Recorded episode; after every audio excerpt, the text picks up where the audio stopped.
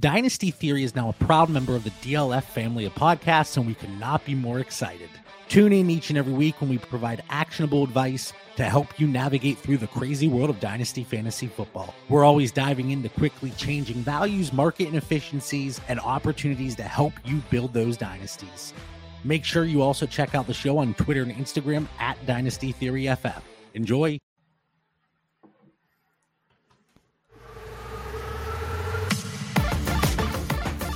Welcome to the DLF Dynasty Podcast with your hosts, Dan Meylor, Ryan McDowell, and Matt Price.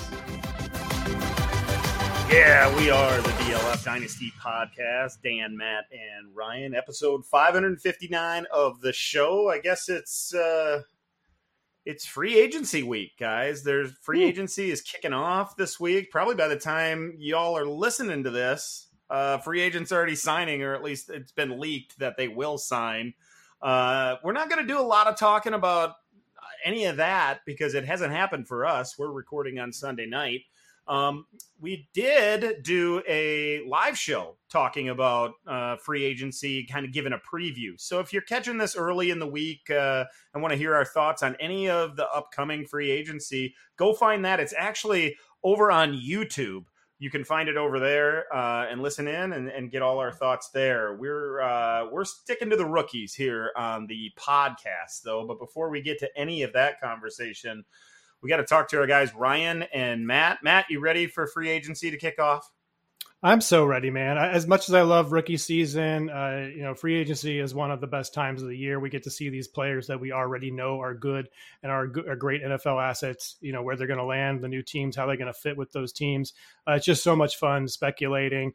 Uh, we did. Uh, I don't know if I'm, I'm I'm uh, spoiling anything here, Ryan, but you invited me to do this little free agency mock draft that we did with some other DLF writers. Uh, that was a, a, lot of fun. So uh, I'm ready to to talk about these guys uh, on the live show coming up. Yeah, yeah, it's uh, it's it's going to be a good time, um, and really just fun for dynasty managers because there's so much to react to. Ryan, we're gonna we're gonna get a chance to uh, see these new landing spots, and not only with with free agency, but also trading that's happening across the league, and that's that certainly has been heating up already, and is sure to continue on. Yeah, for sure. Some some big names potentially on the move, and I mean, really, the reason we love free agency, we love trades, we love the draft, is because it impacts player value, and it uh, not just the the players, um, you know, they're potentially changing teams, being drafted, etc. But it's that ripple uh, impact of so many other players from the teams they're leaving and the their new team. So it just changes so much in the dynasty landscape and uh, makes this time of year pretty fun. Yeah, we're gonna we're gonna keep this show to rookies, as I said, but we are gonna start with that with that big trade that happened this past week. Next week, we'll react to all the free agency stuff that's really dynasty relevant. That'll be a part of next week's podcast. But first, uh, we got to get to we got Dynasty Doppelganger on the show. We're gonna do our sleeper stash of the week, of course, uh, and we got more rookies to cover in the rookie report. So let's get right to it. The startup. Yeah, startup this week has to be the big trade that went down over the weekend, uh, or I, I guess late last week it was actually. The Panthers get the number one pick in the NFL draft, and there's so many things to talk about here, so many like layers of the onion, I guess, to un- unpeel. Uh, and let's start on the Bears side. It really feels, guys, like they they swung for the they got their the big package that they wanted, and they couldn't they kind of hinted toward towards it over the last couple of weeks. They might pull the trigger early if somebody wows them, somebody gives them the offer they're looking for. They end up getting not only the draft picks, the ninth pick in the draft, uh, a second rounder, which is actually the the pick that Carolina got from San Francisco in the CMC trade. So a late second this year, a first next year, and a second the following year, plus DJ Moore, so, you know, we got to start this thing off with the number one pick. That that's really where everything, all the intrigue is. I know the DJ Moore part of things. That's exciting. Um, the Panthers still have some draft picks. We, we got to talk about all that stuff. But it really starts with the 101, Matt. that that pick changes hands. It goes to a team that needs the number one pick. Who's going number one, Matt? Who's who's going to be the number one pick in the NFL draft?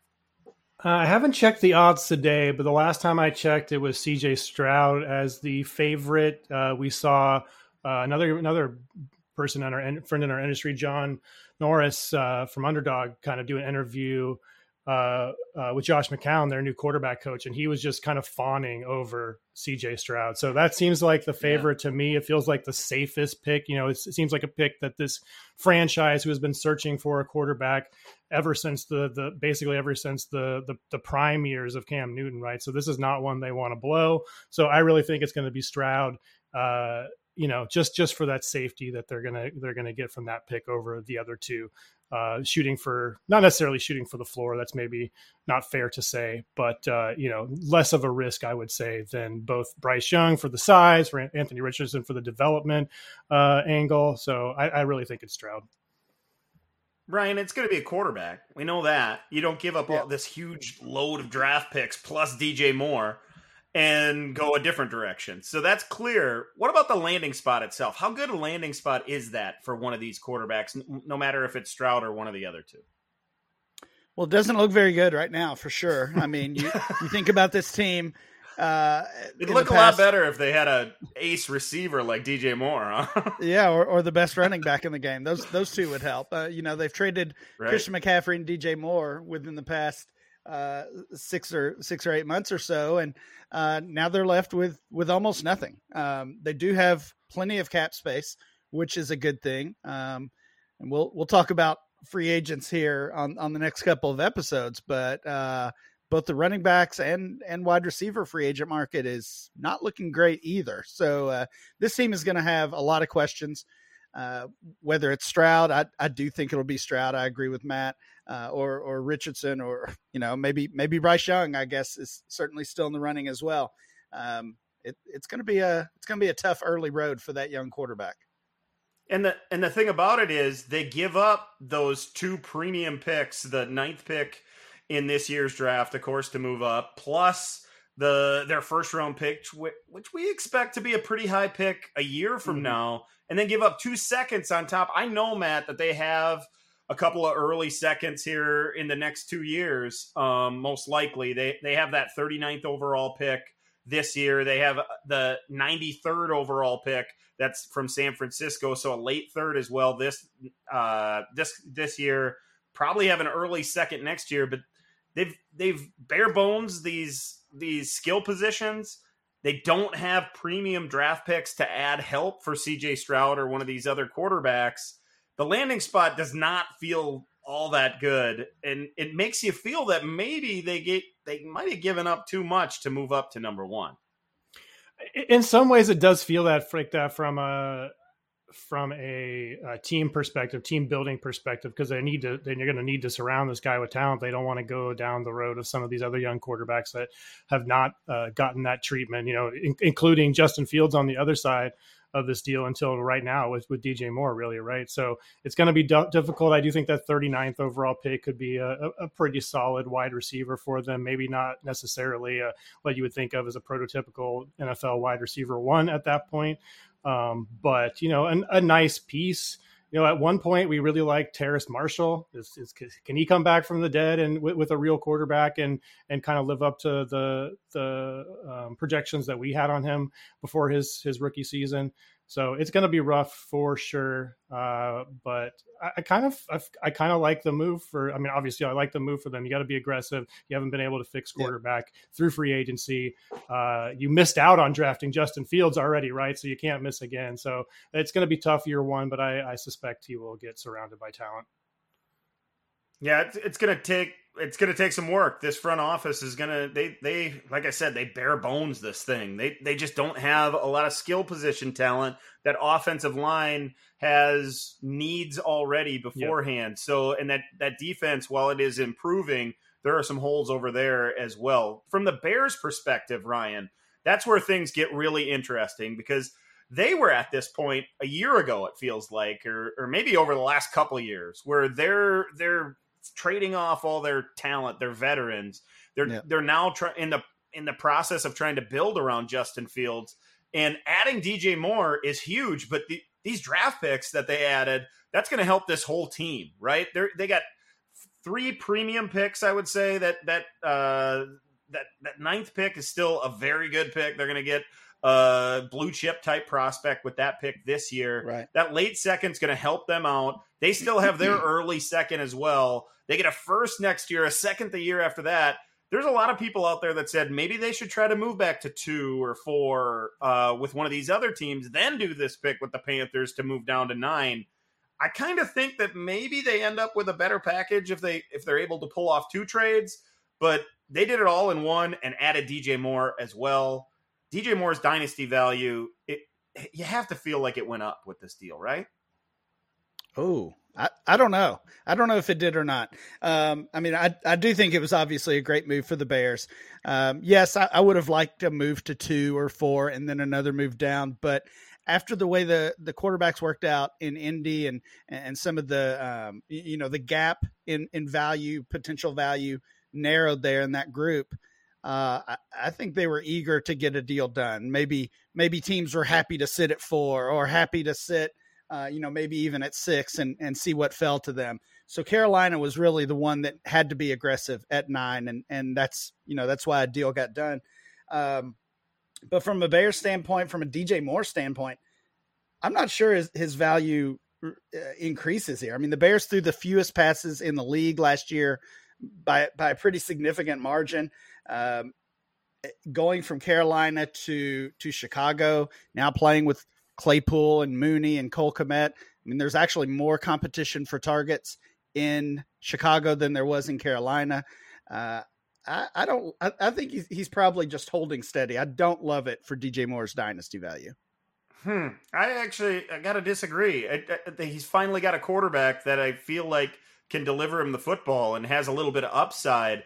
I love the idea of those second chance opportunities with DJ Moore because of because of his separation skills uh, early in the route, and then also that that like savvy that he has late in the route when the quarterback's outside the pocket to uncover late and and potentially get the ball on a second opportunity from Justin Fields, who who's going to move around a, quite a bit. So um, we got to get to Justin Fields and his value. Matt, break the tie here. Do you think it's a lateral move for DJ Moore, or does he take a take an uptick in dynasty value? I think it's like like sideways up. I mean, I I, I see where Ryan okay. is coming from. Thanks like, for breaking the tie, bud. I think it's. I, will break the Cleared tie. that I'm up. Thanks. I'm, I'm with you, Dan. It's you know, it's like you know, it's like you know, not like a straight up arrow, but it's a it's a it's a nice slow gradual increase. I would say I've moved. Boy, he's been to... spinning his wheels in Carolina yeah. for so long. It feels like DJ Moore. Any kind of change of scenery, even if you do see it as a lateral move, that feels like something that at least sparks a little bit of life into him as a dynasty asset long term. The Bears are they have to be on the upswing with all these draft picks. They have yeah. to get better, right? And they have the young quarterback. That gives me hope. And maybe maybe I'm I'm painting a brighter picture than it should be because it is painted with a, a hope filled paintbrush, right?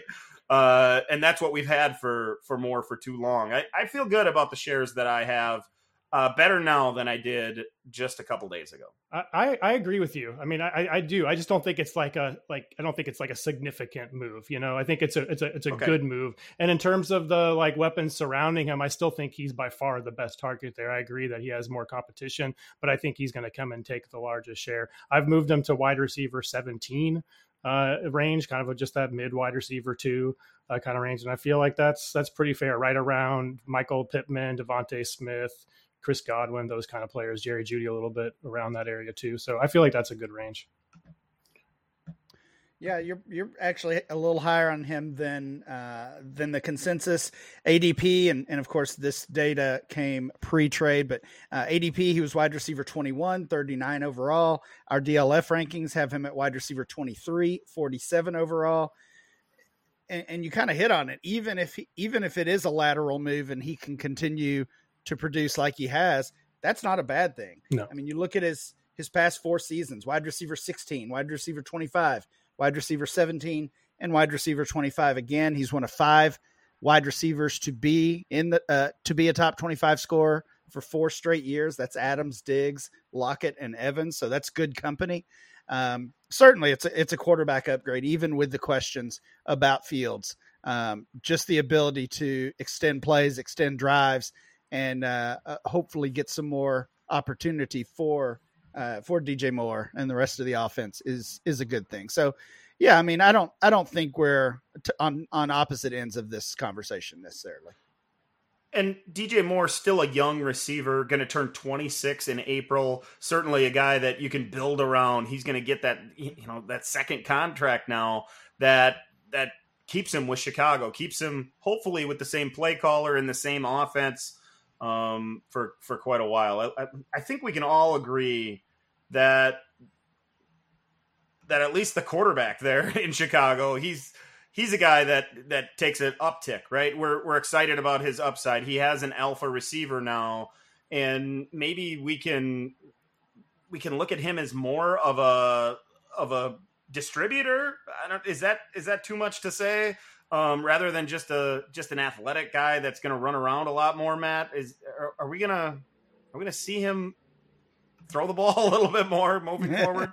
I think I think we absolutely will. We've always kind of thought Mooney was better as a two uh, than he would, would was as a one. We have Claypool there, who has been obviously disappointing at pretty much every step of the way, but he certainly profiles better as a three than he does a two. And you have a good, uh, hey, a good, good young. He had that there. one four touchdown game. That's Don't the one. That. That's mm. the one that. That's the reason why he's still Nobody. relevant in fantasy, like at all, right? Is that, that we remember that one that good four, game? Didn't he have like two? Wasn't more two of those like rushing touchdowns too, or something? So, uh, yeah, so I, I, think so. I think getting him that that's significant, and I don't I don't think they're going to do it. Probably, I, I mean, almost certainly not going to do it. But it would be fun to see them go ahead and grab uh, like JSN at nine too, especially if they were to take. Mm. Um, uh, to kind of add that to the to the to the. I know you hate it, but you know, uh, add add to that weapon. Get Claypool out of there, make him the slot receiver, and let's go. I kind of feel like the Bears are gonna they're in a good spot at nine now to take the best player available, regardless of position. Try to get an impact player, whether that be an offense, defense. If it's a guy who is a skill position, maybe that's the way they go. But most likely, we're going to see a big guy go to the Bears at nine overall. Somebody on in the front seven on defense, uh, potentially a corner or a DB of some kind. They got needs there or an offensive lineman. I could certainly see him going that way as well. Uh, if we beat this one to death, we, we got this all covered. We, should we move on or anything to add? Do you want Do you want any trades? Any recent trades for DJ Moore? I got some. Of those. yeah, let's hear want. it. Uh, all right. So I, this did this happen on Friday or Saturday? I think it was Friday, right? Friday. Uh, so, it was Friday. So yesterday, after the trades, we have we have a couple in here. D, this one I would send away DJ Moore in a heartbeat. DJ Moore and 2.07 for Chris Olave. Oh yes, yeah, we're hmm. doing we're getting rid of him for that, right? Uh, we have DJ Gosh. Moore, the one ten, the 202, and the two ten, uh, and a super flex for Kyler Murray. Hmm. Yeah, feels about feels about I, right. I get it. Yeah, um, and then uh, I guess the last one here, DJ Moore and the 206 for Ekeler. I guess that depends on which two, which way your roster is going for that one. But uh, yeah, yeah, but you know some decent trades out there, so I don't know if you want to go speculating. I think it's you could get some fair prices either in either direction for him right now. Sleeper stash of the week. It is time for the sleeper stash of the week, where we take a look at a player outside our top 200 in ADP that we think uh, should make their way on your roster. And this week I had the sleeper stash of the week. I called out Cade Otton the uh, I guess formerly rookie tight end of the Buccaneers. Had a nice season, 42 catches, 391 yards, and a couple of touchdowns in 16 games. Uh, of course, last week the Buccaneers they cut Cameron Brate, his primary competition at tight end. It looks like Otton's going to be the guy down there in Tampa Bay. Whether it be a veteran quarterback or Kyle Trask under center for the Bucks next year, feels like Cade Otton is going to get targeted relatively regularly. Um, could potentially be a fringe tight end one even, and he's all the way down there in our rankings right now, um, all the way down there in ADP and, and past 200. Just Ko Kieft, the sixth rounder last year, that is left on the roster really at the tight end position. Um, he caught seven passes last year. So the depth chart is void. Sure, they might add a veteran. They may even draft a guy in the mid to late rounds, but it's not going to be anybody that that should be able to uh, push Cade Otton out of that starting lineup. I, I like Cade Otton to be a sleeper, really, and that's why he fits in as our sleeper stash of the week. Of course, that's brought to you by Sleeper Fantasy, the fastest growing fantasy football platform in the world. Download their app, join a new Dynasty League, or migrate yours to their platform and enjoy how easy they make it to manage all your leagues in one place. Dynasty Doppelganger. Yeah, this is a always a fun segment, guys. We compare one player to another based on ADP or ranking. This time we're gonna we're gonna play Dynasty Doppelganger comparing rookies to veterans. And this is brand new ADP that Ryan is in the process of collecting. It's about to hit the site, I think, Ryan. Uh, so March single quarterback startup ADP. We kept uh, kept these guys close, very close, in fact. And it starts right off the bat with a big name running back, Jahmyr Gibbs, whose ADP is 38.8, and veteran Najee Harris, 39.8. So these guys are back to back in ADP, Ryan, and it's it's pretty clear to me which way I want to go. I I'm interested to see which way you guys are going pre NFL draft. Yeah, I feel like I feel like this has been a uh, an anti Najee Harris podcast for a while now, so mm-hmm. I'm going to keep that I'm going to keep that streak going. Uh, I would prefer Gibbs here. Gibbs is uh, just slightly ahead in ADP. They are back to back. Um, yeah, even even without knowing landing spots, I just feel like Gibbs has has more upside. Obviously, we're looking for those running backs who can catch passes. We don't think uh, Najee Harris is going to do that. Pittsburgh kept their OC from last year. Uh, Matt Canada, I believe, is his name. That was a little bit of a surprise and, and maybe a disappointment if you're invested in those Steelers players. Uh, I'm I'm rolling Gibbs here. Slam dunk, slam dunk. Yeah, slam dunk for for Gibbs. I think Harris. We were all pretty down on last season with that. I think it was a, at one point he was a kind of a late first round startup pick, and we were all way way out at that point. Um, I've got him, and the I think I believe I believe in the fourth round now in my rankings, towards the 48th, 50th pick, somewhere around there. So I'm even below uh, this ADP. Uh, so yeah, this is easily Gibbs in my opinion. Yeah, Gibbs. There, there's there's the unknown with the rookie. Of course, you you don't know where he's going to land. You don't know exactly what kind of role he's going to fall into. But Gibbs is is seen by most in the dynasty community. I would say, and correct me if I'm wrong, guys. As like dripping with upside type. Like we want him in an offense that's going to get him in space and use him 15 to 18 times a game as a as a big play threat. And that that that just isn't the case with Najee Harris anymore. When we look at Harris, we see that plotter kind of between the tackles, and and sure he's a he's a guy you want to put in your starting lineup every single week, but that that unlimited upside that it feels like Gibbs has right now m- makes him, like you said there, Matt, a slam dunk. Let's move on to the second one, we'll go to the wide receiver position. This one's a lot of fun, and you're going to get this one first, Matt. It's Jordan Addison, ADP of forty five point eight versus Packers rookie or now second year wide receiver Christian Watson, 46. So just 0.2 in ADP separating these two guys. The unknown with Addison or most likely Jordan Love with Christian Watson next year?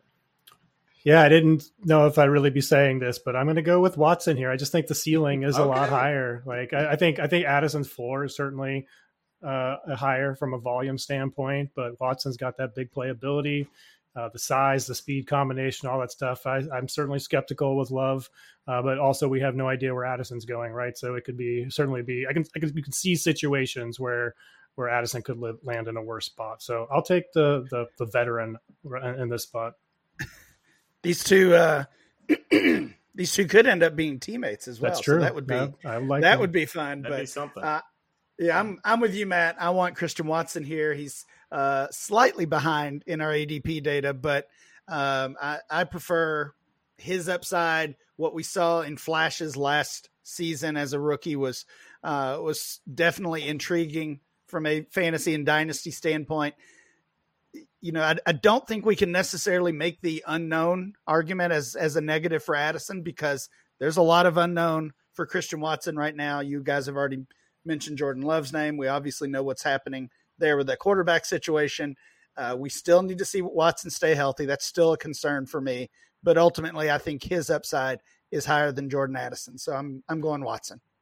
Yeah, it's a clean sweep. I'm going Watson as well it wasn't just flashes. You know, that's the word you chose to use there, Ryan. There was a stretch last season where he was he was in the top three or four wide receivers. He had a wide receiver three finish, followed followed uh, in the next three weeks by wide receiver eight, wide receiver ten, and wide receiver eight. I know a lot of you are probably saying, "Yeah, yeah, it's touchdown dependent." He did score seven touchdowns in that stretch, but he went over 100 yards a couple times, had at least six targets in each game uh, and caught four, I believe it was, in each game as well. So there was that stretch alone. Not a lot of rookie wide receivers have that kind of uh, upside or that kind of potential to have those that kind of stretch in the season that that really carries a fantasy team. Uh, that happened between week ten and thirteen last year, so he carried teams into the plate postseason uh, in our fantasy game, and and you know that kind of upside just gets you makes you salivate about what could happen uh, if he could stretch that out over a whole season. You're right, Ryan. He had injury problems, missed lots of games, really, um, and was limited in big part for big parts of the season as well. So I'm I'm excited about his upside. He seems like a more likely alpha wide receiver, more likely to be a true wide receiver one on an NFL team, and maybe a wide receiver one in fantasy as well. So Watson, uh, Watson for me as well. Uh, let's move on to our third and final Dynasty Doppelganger. Comparing a rookie to a veteran in ADP, we're going to go cross positions this time.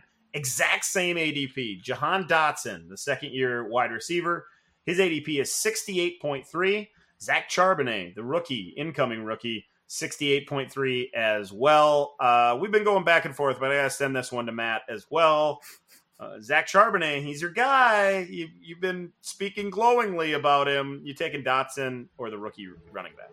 This is by far the hardest one. I think I, I really like both of these guys. I think Dotson is is is pretty undervalued right now in, in terms of ADP. He, I feel like he should be closer to, uh, you know, the maybe even as close to close to Christian Watson, kind of close to Jameson Williams, and uh, Treylon Burks and those guys, and he's he's he's below them. We have to remember this is a mid first round NFL pick. He came out of the gates hot with I believe three touchdowns in his first two weeks, and then got hurt. So uh, they're presumably going to have a better quarterback this year than than uh, um, the, Taylor Heinicke's of the world, and certainly Carson Wentz was, was was did not work out. You know, we say it's Sam Howell. We don't really know if that's the case or not. Um, but I really like Dotson, but I'm going to go with Charbonnet here. I, I, just think he's going to be drafted in round two. I think he's going to be close in draft capital to to Jahmyr Gibbs. Uh, and he's a three down. He's a three down running back. And if you're drafting in that late first area, uh, mid to late first area, and you're you know right on the edge as a contender, adding that running back as the last piece, um, I just think Charbonnet offers a, a complete package there uh, at, a, at a position with a little bit more scarcity. Um, but I like both of these players a lot. This is a tough decision. Yeah, I thought this was the closest one as well. Um, these guys both six rounders, and uh, makes you makes you feel pretty good about that sixth round if you're mm-hmm. in a a startup draft. You know that's that's my favorite way to use ADP is is find those tiers as I'm preparing for a draft. Where do I want multiple picks? Whether I want to trade down into the sixth or or up into it. I, I, want multiple picks here because I like both of these guys. I like some of the other players in this range as well. Um, it's close for me. I'm I'm going Dotson. I'm just I'm just siding with the wide receiver as I yeah. usually do here, but uh, no is no issue with with uh, Charbonnet in this range.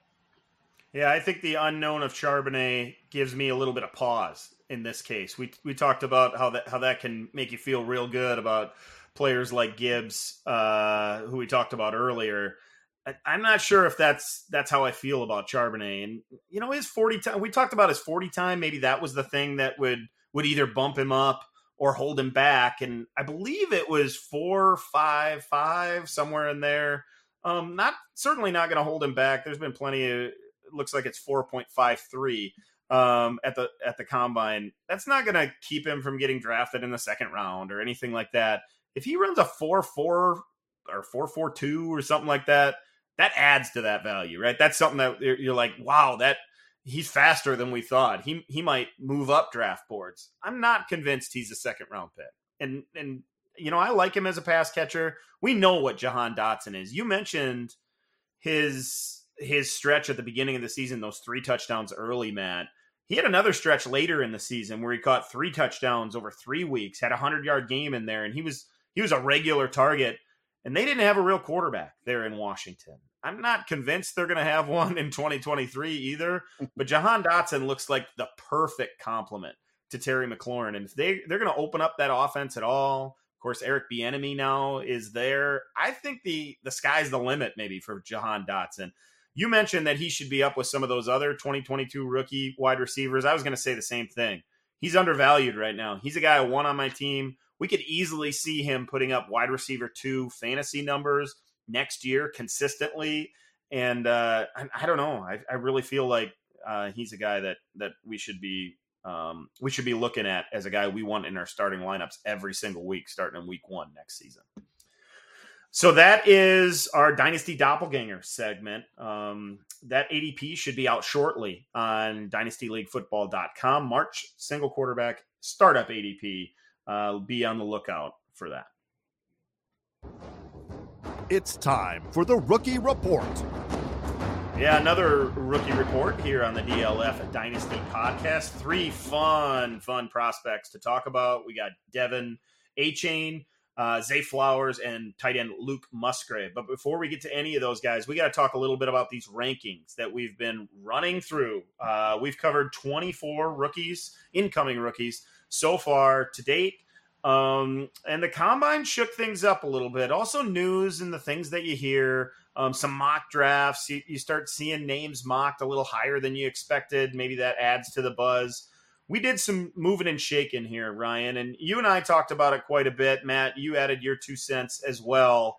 We we moved a few things around, but nothing really at the top.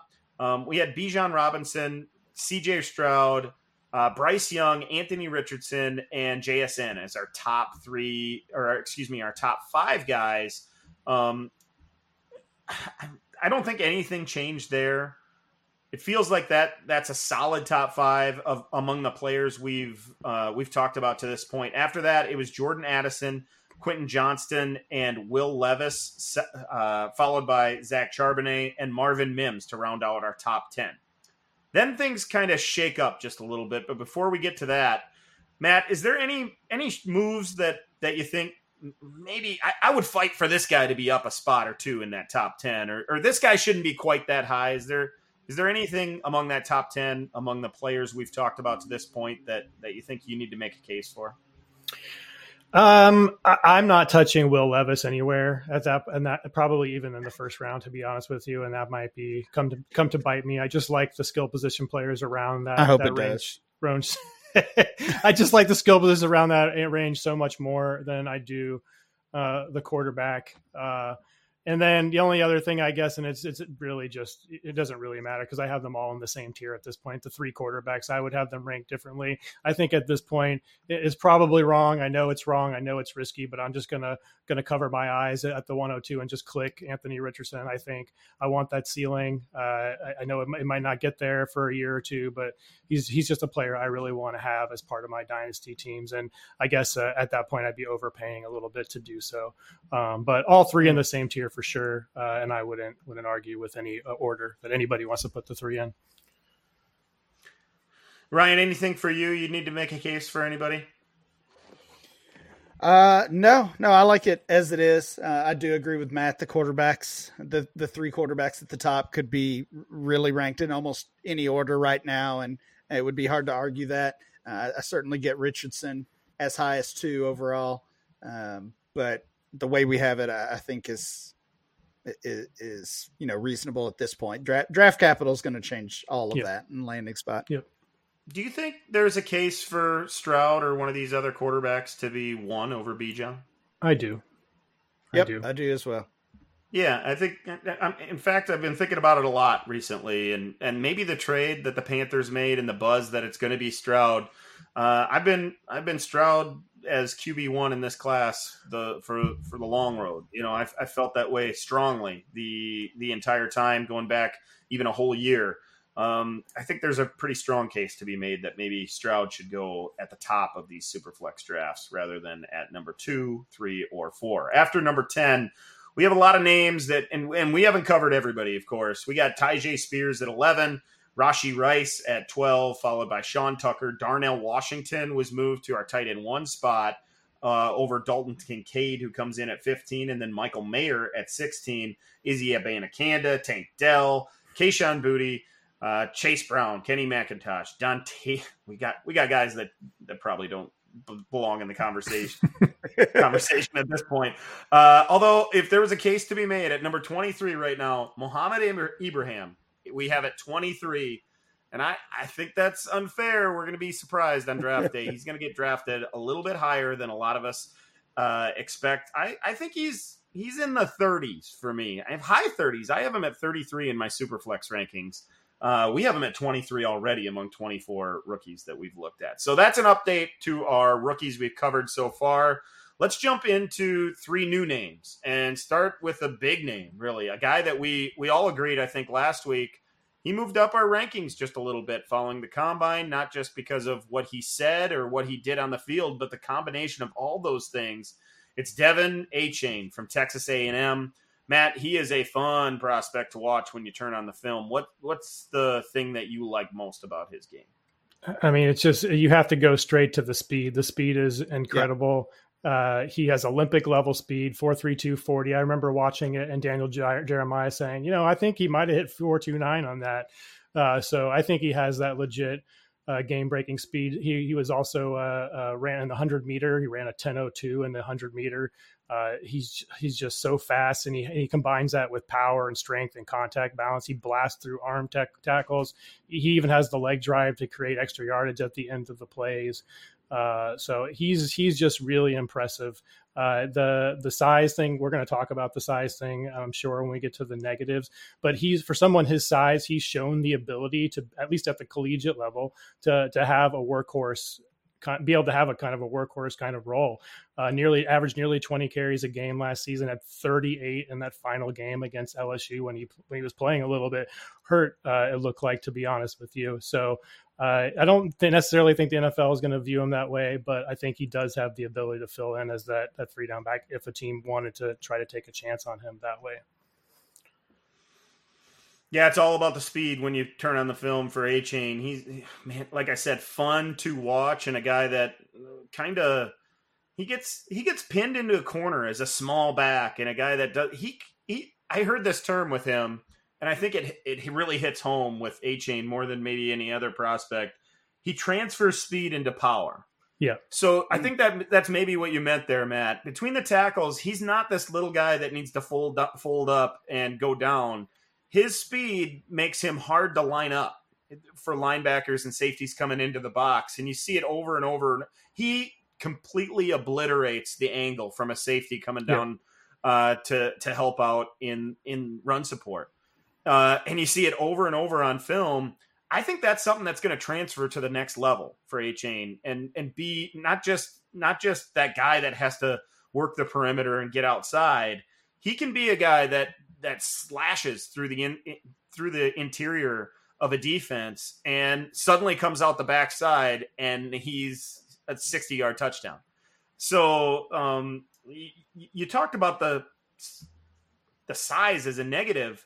5'9", 185 isn't as small as maybe it was 10 years ago. We've seen plenty of, of smaller running backs um, be complements the question is, can he be that that guy that you depend on for 14, 15 carries in a game, and then get him involved in the, as a pass catcher as well? Because because that can be a strength at the next level as well.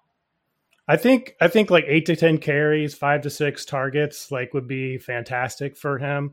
Uh, I just there's there's one thing, and, and it's you know JJ Zachariason. I don't know if you guys saw this. He put out uh, a thing that says basically that all of all the running backs since 2011 that went to the combine or were drafted and weighed in at under 200 pounds, zero of them have had uh, a season of 100 or more carries or at least 15 points per game across their first three seasons in the NFL. Uh, the closest to his profile were guys like Andre Ellington and Tarik Cohen. So that's worrisome. But I, I, feel like he plays way bigger than those guys. If there's somebody that is going to break out of that mold, uh, we're going to need the draft capital behind it. I think to show that the NFL team that does you know picks him is is going to think of him in that kind of role. So the size issue had me. I, I think I told you guys last week I had moved him up to running back three. Uh, I'm gonna I'm gonna keep him at four. I'm gonna keep him behind Charbonnet just because of that size, I think. Um, but maybe I am paying too much attention to history, uh, and and he's gonna be that outlier that that that makes it happen. I really do think he can. He's shown the ability to have a heavy workload, uh, and I hope it translates. Well, I think it's you know. Oh, go ahead. Sorry, I, I, think he's really an interesting case for a lot of reasons, um, and and several things to respond to there. Dan, I, you mentioned the size I think official combine measurements were 5'8", 188, so um, a little bit, you know, a little bit smaller than um, what he was listed at at A and M, which is which is common and, and not a surprise at all. You know, looking at all the post combine content, and we put out a ton of it in in audio and video and and written form, and uh, all the sites did there was disagreement on Achane, right? I mean, we talked about him last week. We all had him as as kind of a winner or a riser post combine. I saw other lists, other sites, other folks that had him as a combine loser because of his size uh, and because of uh, some of the other testing and, and, measurements. So certainly some disagreement there. Matt, you mentioned the uh, the draft capital and ultimately where he selected maybe more than any other player in this range uh, of rookie drafts in that in that potential first round. Achane is is draft capital and landing spot dependent yep. on where we value him. I mean, I could I could easily see right now his his ADP his rookie ADP is nine overall at DLF. I could easily see him falling to the late second round if he falls to day three or if he has a bad landing spot. I mean, um, this time a couple years ago, Kenneth Gainwell was was a first round dynasty rookie pick, and uh, that's exactly what happened. He he didn't get drafted as as highly as we expected, and and he lost a ton of value because of it. So I, I kind of am finding myself on the fence with Achane, and really, really just waiting to see how where a team values him, and ultimately how a team is going to use him. But you look at that ADP. I mean, he's going ahead of, um, you know, Jalin Hyatt, who's a possible first round receiver, going ahead of uh, all those quarterbacks that we love, even in the one quarterback format. I'm I'm starting to question that. So I don't know. I'm I'm kind of back and forth with with De'Von Achane. I wonder why he didn't run, run the three cone. He has such incredible lateral quickness too. You see him press the line and be able to snap back after those linebackers shift their momentum uh, and he looks like he would have just crushed that drill. Uh, and it's unfortunate that he didn't didn't run it. Yeah, yeah. you know, I, I think I I wrote about Achane in um, the scouting combine review that I that I uh, put together last last week, and the the player I continue to think about when I watch him uh, in college uh, is D'Andre Swift. I feel like he can be hmm. do more with less. He can be that faster, that uh, that explosive, like an X Factor type player, like that guy that um, can do can do things with eight, nine, 12 touches that we we don't see people or players with 18 or 20 or 22 touches do. He was he was an explosive player in college, but I feel like he might take that up a step at the next level. He might be. I wish he would have caught more passes in college. I wish. I wish A and M would have used him as a as a as a big play playmaker as a receiver in college. I, I think I looked at his stats um, from his junior season, which was last year. Uh, he caught 36 passes in, in college in a 10 or 12 game season. You think to yourself, oh, that doesn't sound too bad. He was used that way. But he only he only had 196 receiving yards. He caught three touchdowns. He wasn't asked to be um, that that option route type type pass catcher in that offense. And I wish he he would have put more of that on film because I, I think we as fantasy players would see that translate into fantasy points just a little bit more and might value him. At, maybe I'm just giving him credit for that and we haven't seen that quite enough in college. Do you see him, Matt, as a dynamic pass catcher, that guy that can be a weapon in that that part of his game, or do you see him as that's a nice addition to his game? I'm glad he has it, but it's not going to put him over the top. You know, I didn't see a ton of like out wide running route, like like wide receiver routes kind of thing. I think I know, and he should have. I think. But but I think Ryan, didn't you? Men- I think you mentioned that he was going to. I don't know if he did or not. Did he work, run it? Or he's going to work out with the wide receivers or something at the combine? So I think he has it within his ability to do so. He just whatever reason wasn't used that way. It certainly makes a, a, a, fantastic dump off screen kind of bubble screen kind of option. And I think he can, you know, he can get up to speed so fast that they can pick up chunk yardage that way. But um, certainly did not see him run wide receiver style routes uh, on the film that I watched. Yeah, he did mention in his uh, interview session, or media session, that he was going to uh, do some uh, run some wide receiver drills as part of his on-field uh, workout in Indy. I didn't see that. I, I, wasn't there for that portion, and really didn't see that reported on or, or covered at all. So I don't know if he did, but he told the media that uh, that he was going to, and I honestly that was one of the most important things I I actually heard from one of the players at the combine. So I, I think that that kind of goes to what Dan's talking about, and um, could could potentially be a huge boost to his value. Either way, his draft capital, like you said, Ryan, is going to speak volumes as far as his dynasty value is concerned. If he slips to round four, um, we're going to be talking about him in a totally different light than what we expect him to be ranked right now. So let's, uh, if you had to put a number to it, we talked about the rankings that we were uh, we were adjusting there. Matt, where does he fit into these rankings? He's going to be four, I think, in, in, in, the same tier with Charbonnet. I think you you you pick your favorite between those two, at least for me. And I think I think the, the tiebreaker is for me is going to be the size. Um, but I, am not sure I'm gonna, I want to push him much much farther down than than running back four. I'd rather have him than. How about among Spears. all the all the look, look, at our rankings, Matt? Come on, rookies that we have talked about so far. oh, I'm sorry. Among the ones that we talked about, I'm going to slide him I'm gonna slide him at uh, I'm gonna slide him at 11, right behind Marvin Mims and and Zach Charbonnet, just ahead of Tyjae Spears.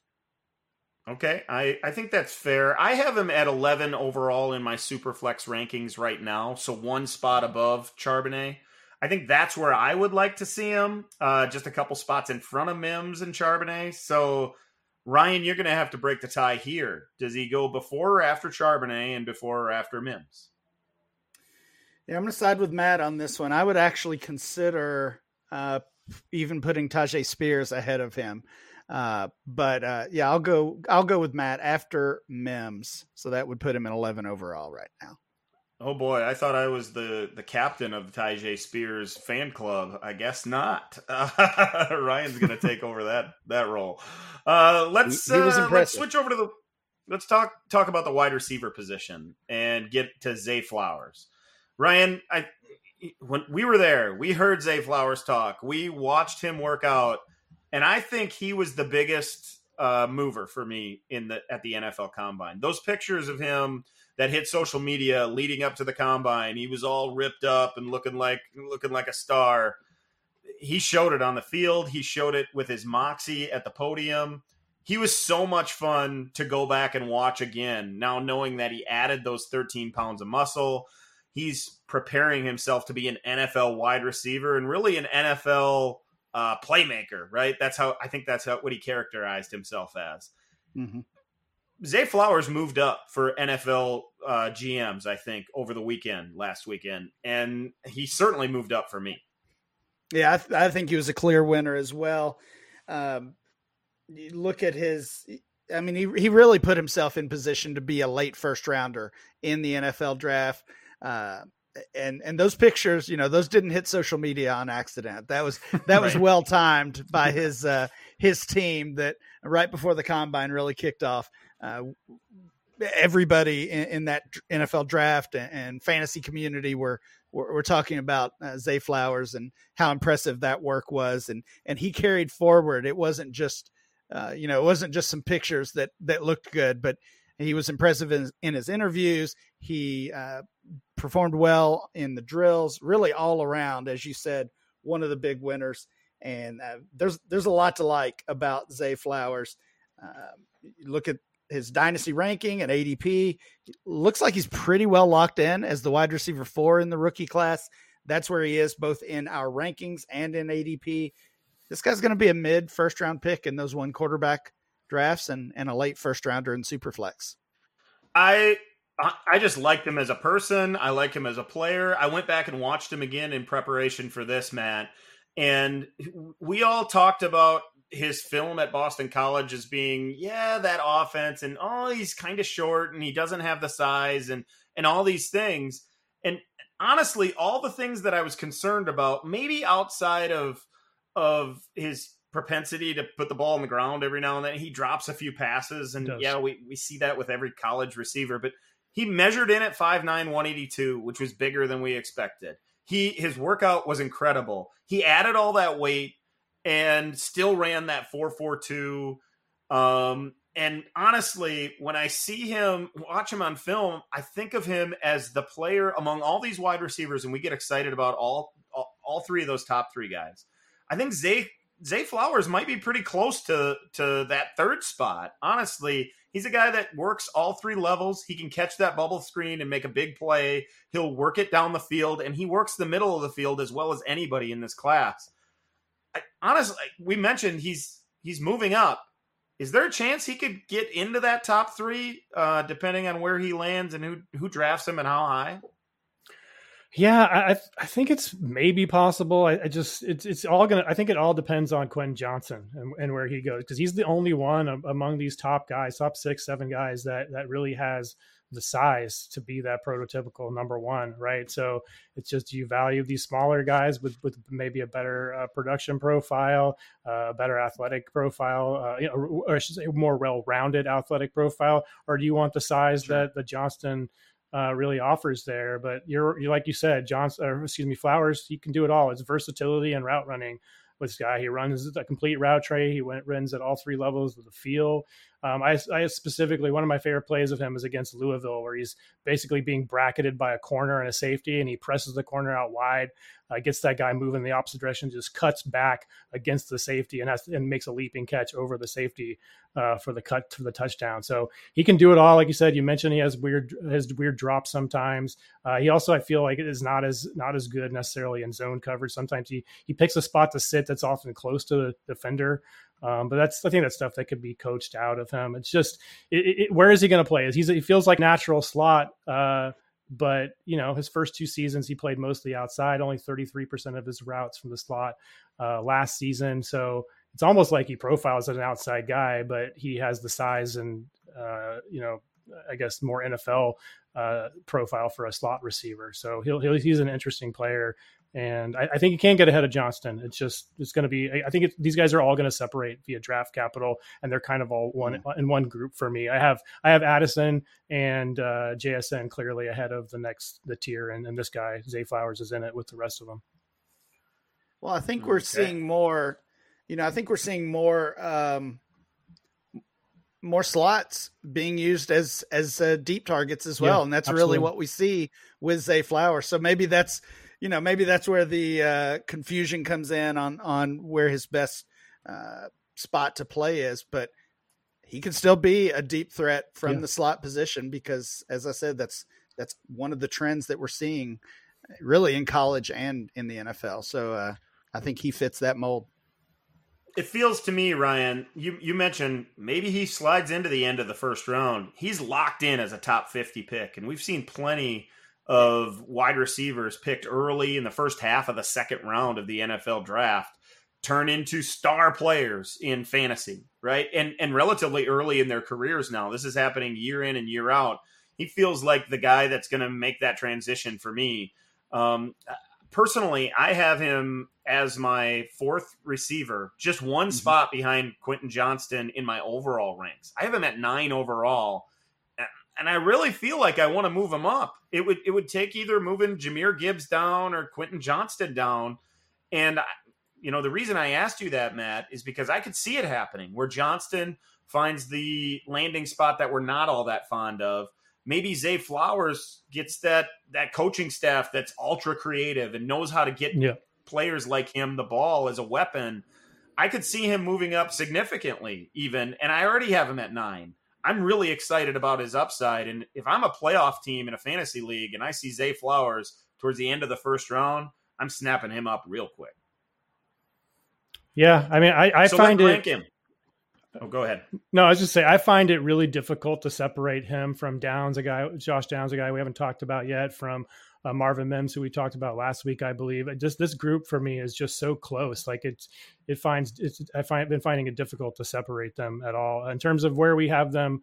Uh, have them in our current rankings amongst the players we have. I would have them just below Mims, honestly, but I'd also have uh, Quentin Johnston and Will Levis a little bit lower. So somewhere in that seven to, to 10 range, I would say for me. Um, I'm kind of, I'm, I'm, pretty open to where you guys would want to put them there, but for me, it would be behind Mims. Mim, Mims is at 10 currently uh, in our mm. updated rankings as far as where we've been here, Ryan. Where are you going to place him? Yeah, I'm I'm like you, Dan. I thought I was leading the charge on on Marvin Mims as the top guy, so maybe maybe Matt's claiming my spot there because uh, I would rather have uh, Zay Flowers right uh, right after Will Levis between Levis and Charbonnet, um. And yeah, I can live with that for sure. I actually have Flowers right in front of Will Levis, so I think I think where you had him there, Ryan, is a good compromise between the yeah. three of us. We'll We'll place him right after Will Levis, which puts him at nine overall among the players that we've covered to this point. We got one more guy to cover before we get out of here, and that's tight end from Oregon State, Luke Musgrave. Uh, Matt, we didn't get to see a lot of Musgrave this past season. We wanted to see him on the field, of course, suffered that injury. Uh, only played a couple of games, and he, but he brings uh, a pretty exciting um, mix, I would say, of big play potential, um, along with like underneath moxie to be able to, to find space and become a big target for his quarterback. He seems like the almost prototypical old fashioned type tight end that you wanted some athleticism in your guy that had uh, had, had a had a good football mind and knew, knew how to uncover underneath. I like the upside here with Musgrave. What about him do you like the most? Yeah, I like. I mean, his it, for me, it's all about the the vertical speed, which is not something you you often get from tight ends. Although with this class, we're we're getting a lot more of a, a lot more of, of that with the yeah, full of athletic tight ends of this class. So it's very exciting. Um, I do think he's in that that kind of top group along with uh, Mayer and Washington. Um, I'm missing a couple of names there. I think um, uh, you can put Schoonmaker in there. You can put uh, um, there's, there's just a, it's just a handful of guys I think at the top that is very difficult to separate. So for him, the injury is, is obviously a little bit of a, a concern, but he's obviously out there doing all the drills at the combine, ran really well. Uh, he's I feel like he's a little bit of a tight kind of a tight athlete, if that makes any sense. Like he doesn't have a ton of wiggle uh, in his routes, so he's he's best going to be used on those vertical routes and kind of coming across the field, I think. And then as a as a you know a traditional inline tight end, I think he can do that too. He blocks really well uh, from a strength perspective uh, and and technical perspective. So he's a he's a great prospect. I think he's right at the the, the mix of the top uh, tight ends in the class. Yeah, I think it was Dalton Kincaid was the other name you were. Yes, uh, you were trying yes. to come up with yes. there, and those four are are tightly packed right now. Um, Washington, Kincaid, Mayer, and Luke Musgrave. You look at uh, grinding the mocks where we get that average uh, mock draft ADP. Musgrave is projected to be um, a, top ten pick in the second round, so a, a top fifty pick overall. He is projected to be the tight end four, but honestly, I think uh, we've kind of said it with the quarterbacks.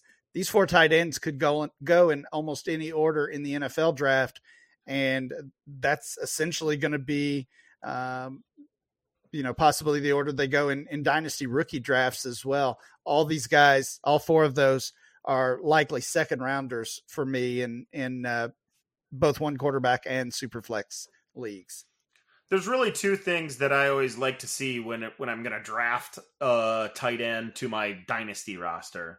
And that is you want that athleticism, right? You want the guy who can press the seam, he can go up above the rim and make the make the play on the football uh, around the goal line in the red zone. And then the other thing, I want the guy to be super competitive at the catch point. You know, the, mm. the guy who who outmuscles the ball, that killer instinct to go get it.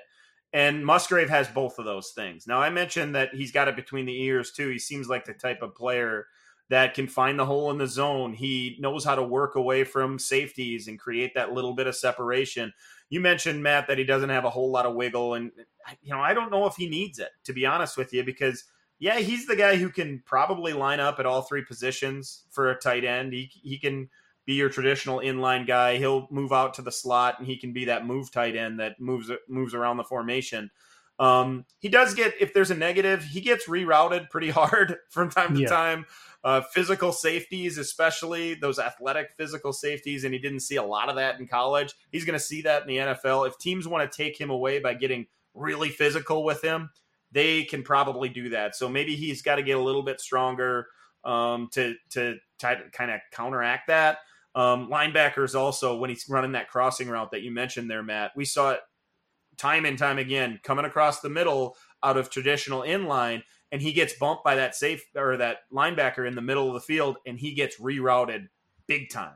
He ends up back at the line of scrimmage and you can't really have that at the next level because uh, you're going to get that kind of that kind of contact at that at that level. I do think you guys are right right in the range though. He could he could be the tight end one by the time the draft uh, finishes up in this class and you know, it really comes down to what kind of upside you see. Most of these tight ends are probably going to be in the second round in superflex leagues, right? Is there any is there any path? Is there any landing spot that we suddenly say, wait a minute, this guy could be maybe a top 12 pick, maybe not in superflex, but in in single quarterback leagues, is there a landing spot for one of these tight ends or or a or an offense that we want to see in that that we would push him up that high? I like Carolina. I, I, I like Carolina, but devoid of weapons, athletic tight end, new rookie quarterback. Like that, that feels really good to me. The Packers have also that would be an early second round pick too. Yeah, top top forty pick, um, top forty one, I guess I think it is. Uh, gosh, I couldn't I couldn't pinpoint one. I tried to tried to place somebody in Cincinnati in that offense, and I don't know if that does it. I, you know, there there's a handful of quarterbacks that you say, "Wow, I'd love a rookie tight end to play with that guy." Um, I, I just don't know if that spot exists for me. Ryan, could you come up with any? Well, I think there's some pretty clear landing spots to watch, and and maybe this changes. You know, it almost certainly does change coming up this week with free agency uh, because there's a couple nice veterans out there as well, but Cincinnati, as you mentioned, Green Bay. Uh, it would be a great landing spot. Miami would be interesting for yep. sure. Um, the Jets. The J- Jets might be a good spot. Yeah, the Jets maybe. Detroit uh, would oh, be would be a good one as well. So yeah. I, I, don't think I, I don't, don't, think, think any of those four them into the top twelve. Not it, not it for doesn't me. Quite no. do that much. So let's rank Musgrave here. Um, we we have our group of tight ends down here, starting at 16 overall among the players we've talked about on the show. Darnell Washington at 16, Dalton Kincaid at 17, and Michael Mayer at 18. Matt, where do you want to place uh, Musgrave? I, I mean, I kind of want to put him at just ahead of Mayer. It feels weird to put Mayer as four, but I think clearly, not that he's not athletic, but he's clearly the least athletic of of, of these these really athletic tight ends, right? So that's kind of where I would put him. But anywhere in this range, even after Mayer, I think it would be fine. Yeah, I would have him after Mayer. Um, I really we got we got uh, Izzy Abanikanda down there. I really like him, but that's probably for another uh, for another conversation. But I, I do think Musgrave is fourth uh, among the tight ends right now. Uh, he's he's the tight end four in our rankings. He's the tight end four in our rookie ADP, and as I already said, he's the tight end four over on uh, grinding the mock. So every everybody seems to be in agreement on this one, except Matt. Yeah, I'm with weird, you. Weird, I'm with right? you on it as well. I have Mayer at 23 in my rankings, right behind uh, Kincaid, and then Washington at 21. Musgrave just a couple spots behind that at 26 in my Superflex rankings. Again, these might change. Uh, we're gonna he's gonna be at 19 right now. Uh, so far we've we've covered 27 rookies. We'll get three more again next week. Um, and we're just to keep keep hammering through all these rookies, try to get through as many as we can before the NFL draft, which is only uh, what a month and a half away, guys. We're going to be hanging out and watching it together and, and realizing uh, what dopes we are for ranking these guys so high or, or, keeping them so low in our rankings. But we'll be here for it all. Uh, I hope you join us with uh, to talk about all of it as well. For Matt and Ryan, I'm Dan. Thanks for listening to this episode of the DLF Dynasty Podcast. We'll catch you again next week. Thank you for listening to the DLF Dynasty Podcast. Please remember to rate and review and subscribe wherever you get your podcasts.